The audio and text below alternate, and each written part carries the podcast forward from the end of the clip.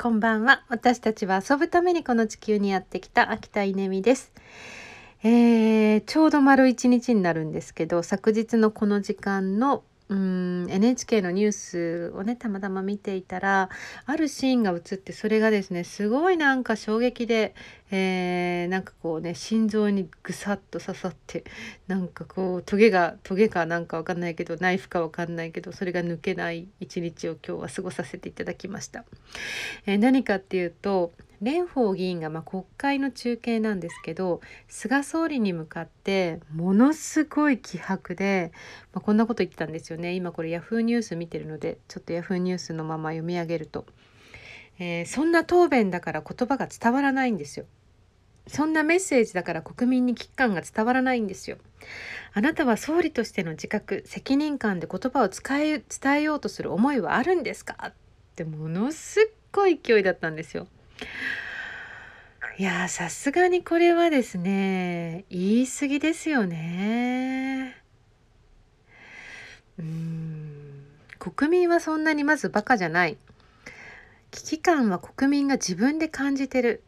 うんそして総理としての自覚責任を言葉で伝えようとする思いはあるんですかって。えー、なんか蓮舫さんならどうやって伝えるんですかね。まあ、菅総理もさすがにね失礼でではないでしょうかっていうふうにあのお答え答弁されてましたけど私はもうこれはもう完全に菅総理のの気持ちに寄り添いたいですね。いやこれはさすがに失礼ですよね。言っていいことと悪いことがありますよね。それもね河の前でそしてマスコミがそれをまた喜んでこう取り上げる。まあどいつもこいつも本当にって感じですけど。これ子供に見せられますか？なんで説明しますか？このシーンのこと悲しすぎるな本当に。本当に悲しいなと思いました。私は傷ついてますね。うーん。もっと優しい世の中。になってほしいなと思います、えー、こんな時どうしたらいいか。私のメンターはですねいつもこう言ってました、えー、ね、どうしてあんなことするんだろう。どうしてこんなことするんだろう。こんなことしなければいいのに。っていうことに出会ったらできることはただ一つ、えー、自分はやらないと心に決めること。いやこの教えもすっごく大事な教えですよね。なんかその人を非難することは今の私のようにいくらでもできるしこれは問題だって定義することもできるし。だけど自分はやらないって決めることっていうのが何よりも大事。いや本当にそう思います。